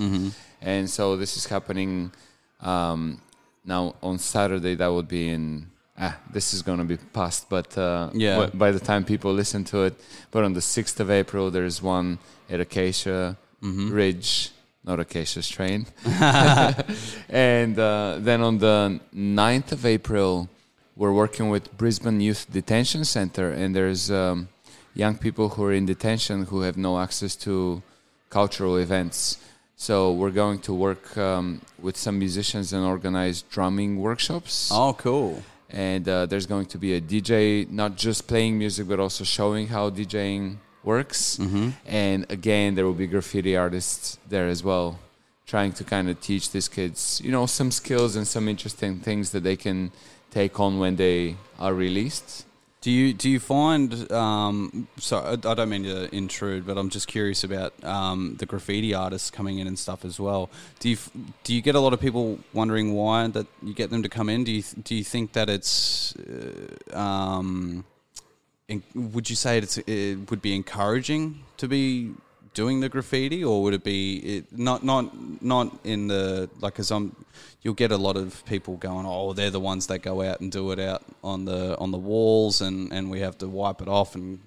Yeah, but I think crap, that's rubbish, the, rubbish. Yeah, that's the, the the the old bullshit kind of approach yeah, to yeah, that, that's is. that's yeah. that's what I mean. So obviously, that's not at all like what it's the message is that you're trying to get. no, at, not at all, not at all. No. What what we're promoting is because art is part of schema. It's, Yeah, 'cause the a- A yeah. in schema is art, and um, Because yeah, I'm not bagging on graffiti at all. Because Yeah. like the amount of crazy good artwork that comes out of Exactly. you know, yeah. s- s- some of the trains that fucking go by, man. Like I just love watching them because you just see like, oh, that one's pretty crap. They didn't try. Oh, that one they took some time with that. Like, But and you then you wonder how the fuck did they have the time to do that? I think the culture is finally changing, just the way it is changing. Let's say for tattoos and stuff. Now people have tattoos everywhere. When Mm. I was growing up, it was like, "Ooh, you have a tattoo. Have you been to prison?"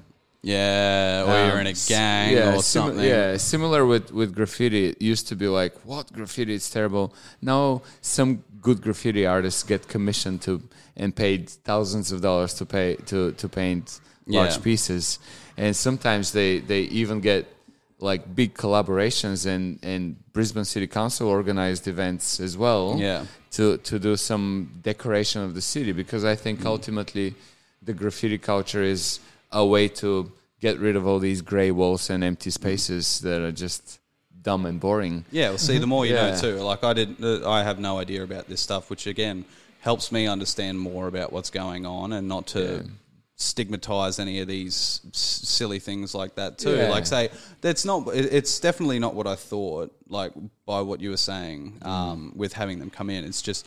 You're obviously going to have some people think, why would you want to be doing that? Like, why would you want to be encouraging people to Mm-hmm. see what the graffiti is, is like and stuff? But again, it's an art form. Well, if and, you can, you know, if you can inspire that kid that's going out and armed with a Nico or a can of Krylon that's just doing dirty tags just on public property, defacing it as it will, that they can take these skills that they identify with and use it to make beautiful, meaningful, legitimate art. mm. That's focus focusing that in a Yeah, positive yeah. direction. So Yeah. if we're if you're not trying to focus where they're going already into a positive direction, then they're just going to generally carry down that that same path that they're already on. break Mm, the cycle yeah. sort of thing. Exactly. Yeah. So that's so that's that's some of the stuff that you got going on at the moment with Schema. What else have you got going on? I'll let Rashid talk a little bit about other events that are happening. Oh, well, you've still got one one more that you're working on in North Lakes. Yeah, so the yeah the North Yeah. Lake is the North Lakes is the other event. It's on the Thursday. I think it's 11th of April, and that's going to be a similar event again with music. Um, Tokyo Twilight is a local award-winning young artist, um, uh, musician, DJ, and yeah, he makes plays. awesome electronica. Yeah, Oh, cool. and so we he played at the Schema Festival as well. So speak about diverse, diversity of genres. Yeah, yeah, Um, right. And so he'll be uh, playing music at both these um, YMCA events Yep. as well. So North Lakes on the 9th and uh, Acacia Ridge on the 6th. No, North Lakes, uh, Lakes on the 11th, Acacia I've got Ridge the on the 13th 6th. here. Oh, is it thir- Thursday? Whatever the Thursday is. The Thursday of April. um, and uh, yeah, and Brisbane Youth life. Detention Center. Yeah, so yeah, it's all online. Check the schema page. check that events tab. Yeah. And then yeah, the next uh, schema event we've got on after that is uh, Life Pilot from Adelaide joining us at Fat Louis Oh, on cool. the twentieth. And if you haven't checked out Life Pilot before, strongly recommend you do. They are insane, Yeah, and we are so stoked to be able to help them put on a show. Have the schema label yeah. associated and on their brand as well. yeah. So, any of these bands that have played under your umbrella per se, have they? Are, are they going to be just like? Are they going to be bands that you go to on the regular? Like, not not every one of them, but like say one or two of them that Yeah. are that will be like say we we play a lot for for the schema collective Yeah, sort of thing. by all know? means. Yeah, like so you could almost have like say a portfolio of bands that Mm. you can put yourself uh, put yourself out there as long as them by saying, "Hey, these guys played for us. We're gonna give them some exposure." Uh, Absolutely. yeah, They're definitely part of it. Yeah. We, that's Yeah. that's exactly what we do. So we have this. Um, so at Schema Festival, actually, fifty bands or sixty bands performed, between fifty and sixty acts. we were just nipping on the heels of 60 acts. yeah, and was that on one day, two days, two days? two days, but sixty acts, and it's That's just amazing. It's too. it's it's impressive to also see the talent in the local scene and the Yeah, diversity, but just amazing, talented musicians and just um, um, passionate people as well. So that's where I think our network grew quite a bit. And despite the fact that we have the schema core bands now, there's lots of bands that play schema shows quite regularly, and we reach out to as well. Um, yeah, so we're gonna continue doing this, and we're already Yeah. doing this quite a bit. Yeah, we've already featured a lot of the acts that played the Schema Festival in shows we've done since. Like we just had, for instance, All Hours hmm uh, play our show last Saturday. Uh, we, did, we had this amazing, hip, Trinitide. Yeah, Trinitide. We had this amazing Oh. hip hop act. Yeah, yeah, Rinsed Out Records. Rinsed Out they've, they've done a couple of shows for us. That, that crew, they're yeah, awesome. Always a lot of fun. And yeah, once again, building up the reputation. We've got lots of bands that are messaging our page as well, saying, "Hey, been to one of your shows, heard about your shows, lo- would love to play one of your shows." Yep. So just yeah, it's Is- just can't can't put enough shows on to have them all, but Yeah. we're trying. Yeah, right. Is so the Heist Fest that you guys are playing as well. Um, is that the biggest uh, band that you've played with today? Uh, being Thirty Six Crazy Fists, like international. Yeah, I'd say that's Yeah, for, for for any band I've probably Yeah. ever been in. That that'd probably be the most high, high profile act that I've supported.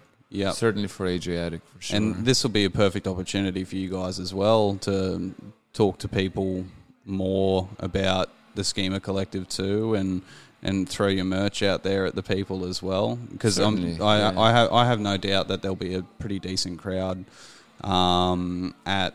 Uh, the back room for this one as well, and Superheist. I know I've been around for a long time, and I totally it, it Mhm. blew my mind at the fact that I didn't realize that they were actually from Australia. Too. All right, yeah, yeah.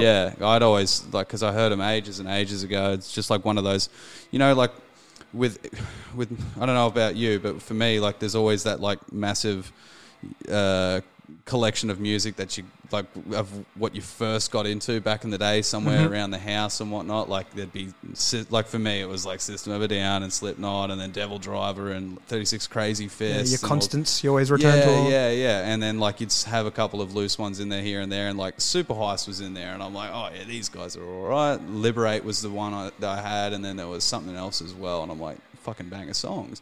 And then like I saw that fly come up for it, and I'd forgotten that Superheist um, were even from Australia as well. And I'm like, fucking Yeah. hey, Yeah, yep.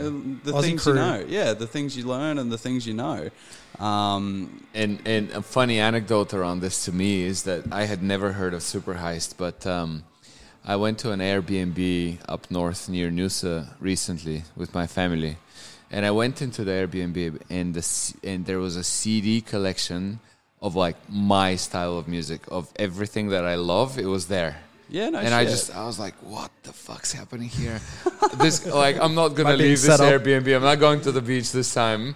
I'll just sit here and listen to music. yeah, And um, and I went to find out who the owner was, and and it was Richie from Superheist.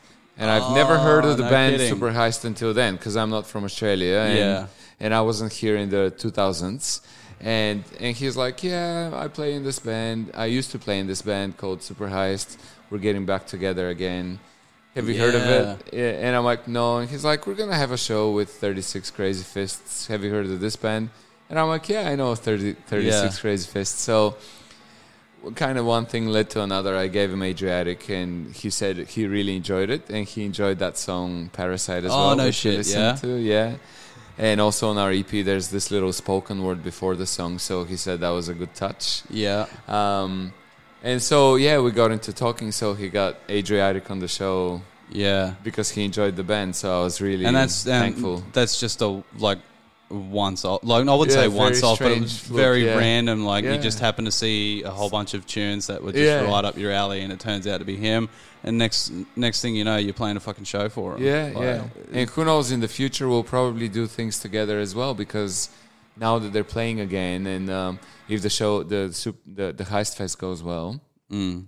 maybe we can do some schema collaborations because their agent was very interested in emailing me and asking what's schema all about. So I was telling her. Yeah, in Yeah. the meantime, Massic's working every angle it can to get on the show, and there was a lot of communication and backwards and forwards, and finally it came through. They're like, "Yep, we can get you guys on the show as well." So we're like, "Oh, awesome! It's going to be, you know, super high. It's going to be crazy, uh, 36 Crazy Fists. It's going to be our buddies from from Crisis to Collapse, and it's going to be us. This is sick." And then they announced the support acts. yeah, Shit, Adriatic's on it too. like we, we didn't know we were both going to be on this show. yeah. Right. Small. we're like, all right, sweet, schema in the house. Yeah. You guys, uh, your end though, working your butt off to try and get on it.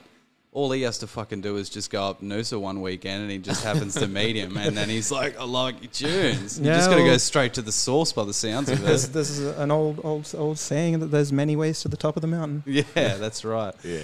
No, well, that's. I, I'm actually uh, stoked for you guys as well for getting onto that because yeah, it's it's it's big exposure to to be able to play with an international, whether or not it uh, you've heard of them prominently or not. Like it's still noticeable to those that down the track and go, well, these guys have supported international headliners before. Like they've obviously got the sound. Yeah, it definitely And- looks good on the bio. Yeah, exactly. And You always. know, you know what's interesting to me? Sorry to interrupt No, you, but right. the the whole concept of oh we're we're growing, we've made it, we've played with international acts. Mm. To me, is like I just would love to have more people see what we do Mm. because I think they'll enjoy it. That's it. Like I don't really care for us to get big acts and I don't know get paid to play the shows. It's not. It's not about that Yeah. Yeah. but I just would love to play to more than 40 people because I'd still enjoy I and I always do and I give it all you got is like our hashtag uh, give all you got but uh, I still give it all I got but it's just I think it's more fun when more people are there to see it Oh yeah, And absolutely. really when it. you get a crowd Yeah. that's into it, and you just know that that's what's going to happen. It's chaos, but it's good chaos. Like yeah. Yeah. there's no better. There's no better feeling. Yeah, yeah, Yeah. and it and it was quite uh, surprising. I was so astonished coming to coming to Australia, and there were like 20, 30 people at the shows. I was amazed at how there's not enough support at the local from the community of the to the local scene. That was another reason behind us starting uh, Schema because we thought we'll get more of our band friends and fans see each other I so know you a lot like of- other other bands from Schema. I, I do see a lot of bands like to go over to Europe as well to play tours over there Yeah. because the scene is is Yeah. always Still thriving. A 300 people show is a norm. Yeah, yeah, like big crowds in small venues is a is a very prominent thing over there, and that's why they like a lot of bands love going over to Europe. Yeah. even if it's expensive, like they'll still want to do it because that rush of playing to a full crowd of people is just going to get you going no matter what. Yeah. and then you know it's not it's not to shit on on on our country or Of anything. it's just yeah. like you know, regular shows will bring in a fair amount of people uh, overseas, and then you come here, and you, even with regular shows, like you'll, Yeah. it depending on who is playing with, like, will can quite often very easily determine the amount of people at the venue. You know, Absolutely. unless you've got that pulling power here, Mm, um, you may not have a full crowd.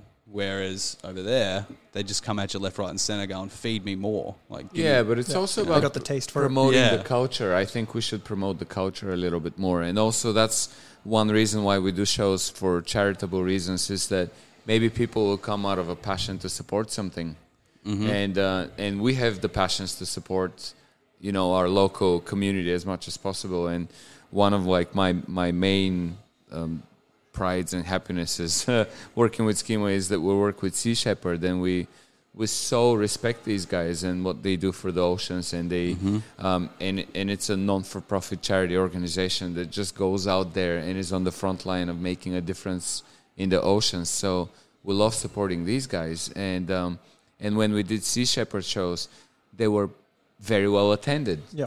so that's another thing. You can see that this passion is there in the people as well.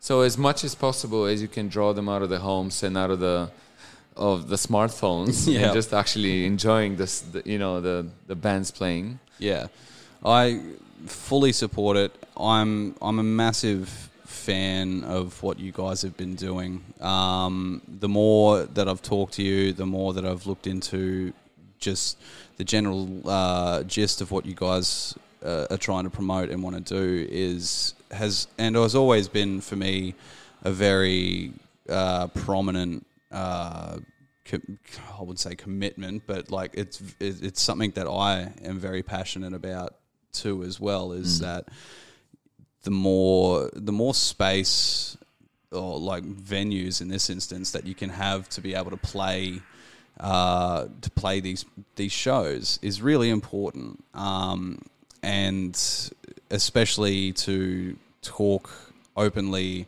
uh, and honestly about how how your head's going one day is something I've just I've will continually bag on as much as uh, as I want. awesome. It's You know, important. and I don't I don't really if it gets stale I don't I don't give two fucks about that because it, it, that's what you want it you want like um, you don't want it to be stale but you just want people to hear about it more Yeah. and more so Mm-hmm. it's normal.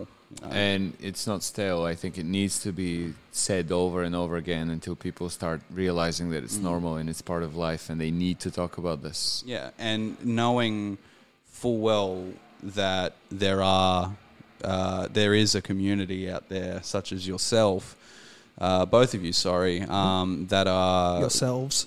All, That's- all of us. In fact, Oh. all of us at Schema. Yeah, it always there's it lots always of us, starts to yeah. happen once this gets on a bit longer, but I start I just start fucking it right up. Um, It's all But good, it- man. it's- We, we it's- accept you. Thank you. I appreciate that. um, yeah, like I, I, I, I'm a massive fan of what you guys do, and I, uh, I really love to support and get behind it. And as much as I can, I will. Our And doors are open, man. yeah, I and for anyone listening, our doors are open. Just want to do things that make a difference. Join Yeah. us. And yeah. we in turn, yeah, love what you're doing. I've been really enjoying listening to the podcast and like chatting to people in, in the scene that I may not have personally been able to connect with at this stage, but Mm. hearing a bit about their processes and what they're going through. That case in point before Claire with the broken leg, and just Mm. picking up a, a few of her little tips. And then Yeah. when she was um, playing one of our shows the other week, you know, I had I had stuff to go up and talk to her about. yeah, Otherwise, she might just be another person, yeah, coming in playing the show. But hey, look, there's someone that I know something about now, Yeah. and I can Mm. go and build on that connection. yeah. So yeah, re- we really love what you're doing, and Oh. we're, we're happy to help and support you as, I- in any way we can with I- what you're doing too. feel the love, and it is amazing. I appreciate it so much. and on an insanely good high after that. Just keep feeding me the love while I'm doing it. No, I'm kidding. Um, We'll we're drop gonna a bag off. we're gonna end the night uh, with Rashid's band. Uh, Rashid's band, sorry, uh, Massic. It's all good. Don't care what you call me as long as you call me. All right, I will. Um, we're going to end the night with uh, Massic, and we're going to play. You have a video for this one too, don't you? Uh, the herder doesn't have a video at the moment. We've been discussing in a long time I to, s- to create. Did you have? Did it. you have a video? For, Uh, we've got a video for preconceptions, and uh, I really should know what, what songs we've could have sworn. Yeah, for. I could have sworn when I was looking through the other day that you guys, because I was going to, I was going to uh, share a post about it that you guys had a music video. I could be wrong. Could have been check someone my else. Facebook. the, the Herder is such a such a topical song, though. It's amazing because it's uh, related to all of these recent talks about the. Um, how do you Evolve, pronounce Evolve is that? the track that we've pro- got the legit film clip for. yeah, how do you pronounce this guy Pale and that guy the the church? Oh, George Pell, George Pell. Ah, that guy. Yes, so Ugh. so a very relevant topic, the Herder about about um, I'm a, I'm a, the dark side of the of religion and church and Yeah, and, and hiding, hiding behind these beliefs, yeah, Yeah. like your nefarious activities. Mm. you can't use religion as a cover for being a piece of shit. yeah, know? that's right. It's it's pretty bad. Shouldn't be using anything. My anything. favorite favorite flyer or any sort of imagery that has come from uh, that that whole escapade, that piece of shit, was the um, there's a there's a show down at Vinny's bar or Vinny's Dive, sorry, in May. I think it's called. Uh, it's like a Yeah, Dead Yet's playing it. Yeah, we yeah. we tried to get on that show as yeah, well. Cardinal Pell goes to jail or some shit like that, and it's got him on the front, um, looking like the deadbeat that he is, and then on the side, it's only the three pictures, but they were like the three prominent people that were like, this guy, he he couldn't have possibly done it. You know, yeah. like he's I've Johnny known him for- Howard yeah, vouching it- and yeah, to- it's uh, sickening. the three biggest pieces of shit in the world that you'll ever probably Yeah. fucking hear from John Howard, fucking Tony Abbott, and Andrew Bolt. Fucking yeah. like just incite like hate filled pieces of shit that just old white dudes that just can't let go of shit. Mm. And yeah, it had and Dead Yet. I remember when I saw them for the first time, like they blew me out of the water when I saw them too. Like I just I think yeah, what they drew me leave it to- all on the stage. yeah, awesome yeah, performance, awesome in- music. very thrashy, and it just sucked me right in when I first heard them. So yeah, awesome lineup on that as well. Sucks that you didn't get on though. But in saying that, there we you go. are- Vinny's dive bell, dive bar. Cardinal George Pell goes to jail, yeah, and it's got the little Monopoly dude on there as well. Yeah, go directly to jail. yeah, that's right. but say you might, That's you guys might not have gotten on that, but you are supporting Thirty Six Crazy Fists though. So This is true. you know, I buzz off that high for a while. I think that's pretty. That's pretty fucking cool. Maybe they can do a solid and play herder in the on the pipe music Fuck yeah. in between sets. Hear that, Dead Yet? yeah, hell yeah. All right. Um, we're going to have a jam of The Herder uh, to play us out for the night. Um, I was secretly hoping that you would play Defeated because that's my favorite. Dead, dead set from that one. I just It's got a very. Um, oh, what's the word? Uh, It just straight in your face. Yeah, it's a very very driving. Yeah, song. yeah, to the point, in your face, and especially towards the end, you know, the, like uh, the, that breakdown part as well. You just know that's the time when if you want to fuck shit up, that's Mm-hmm. Oh, the yeah. time to do it. Yeah, and that just made me think of like the old days when I first started getting into music, and like just hearing that that sound uh, and a lot of those those sorts of songs that had that Mm-hmm. uh, not just a breakdown, but just that that's that. Uh, original sound that just amped you up, sort Yeah. of thing. First thing that it made me think of as well. Is yeah, I believe that track's nostalgia. about um, disjointed and dysfunctional parental relationships. Yeah, right. Uh, I'll leave that up to Cider one day. Come in and explain the, the perhaps the deeper meanings on that. That's but fair. but aside from the the subject matter that doesn't relate to you, uh, we'll dedicate that one to you when you see you throw it down in the crowd at Heist Fest on the weekend. I appreciate that. Um, anyway, so we're going to finish the night out with The Herder from Massic. Thank you again so much for both of you for coming on. I've really Thanks enjoyed tonight. us. Um, if I've been a bit too, uh, what's the word I'm looking for this time? If I've been a bit uh, out of sorts per se, I'm just a little bit tired. We've had a, a pretty full on, pretty full on schedule We've today had, we've as had a pretty fun conversation. Yeah, don't worry think. about it. Yeah, It's been awesome. Yeah, thanks for having us. Yeah, yeah. If I can bad, say- bad excuse, don't use excuses. you Shout dickhead. out to you and shout out to all the people in Brisbane who support and in Australia who support the local scene. And shout out to our schema buddies. We we didn't get around to talking much about the other schema bands, but Oh, we dropped some regular We'll- Gonzalez. we'll send them over yeah. to you. Yeah. Name drop. Check them out the compilation. Check out our Facebook page. Yeah. Like it. Follow our stuff. Yeah, we've got If you want to, if you want to, if you want Col- to name drop them more quickly right now, We've if got you've got 'em. Fourth, Homeless Yellow, uh, Regular Gonzalez, and us. Who am I missing? Found in Trees. Yeah, found in trees. It's a bit, bit absent at the moment. What's going Yeah. on, guys? We love your music. Audiomaki is a very cool project. oh, in, yeah. yeah. insane. Yeah, yeah. yeah. That's it, that's it so far. So far. Well, So yes, far. for sure. There's going to be many more. Yeah, no. And I I'm look probably missing someone, and then at home I'm going to be like, oh, I forgot. No, well, I look forward to he- uh, hearing more and seeing more that are involved with this as well. And I, yeah, mad respect to what you guys do, and I can't you. wait to see what comes next from you. So we're going to end the night now, finally, with uh, the herder from Massic. Cheers again, guys. Thanks for listening. Thanks heaps. Thank. Take care, everyone.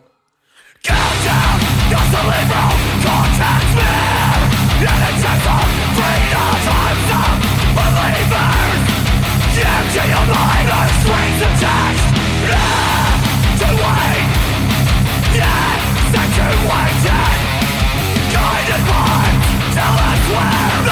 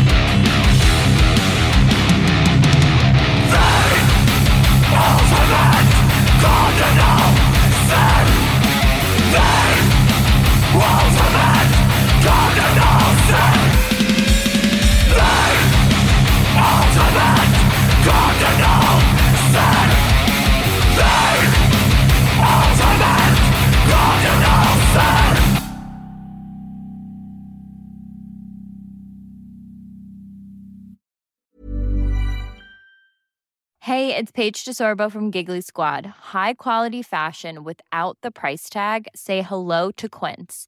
I'm snagging high-end essentials like cozy cashmere sweaters, sleek leather jackets, fine jewelry, and so much more. With Quince being 50 to 80% less than similar brands. And they partner with factories that prioritize safe, ethical, and responsible manufacturing. I love that. Luxury quality within reach. Go to quince.com slash style to get free shipping and 365 day returns on your next order. Quince.com slash style.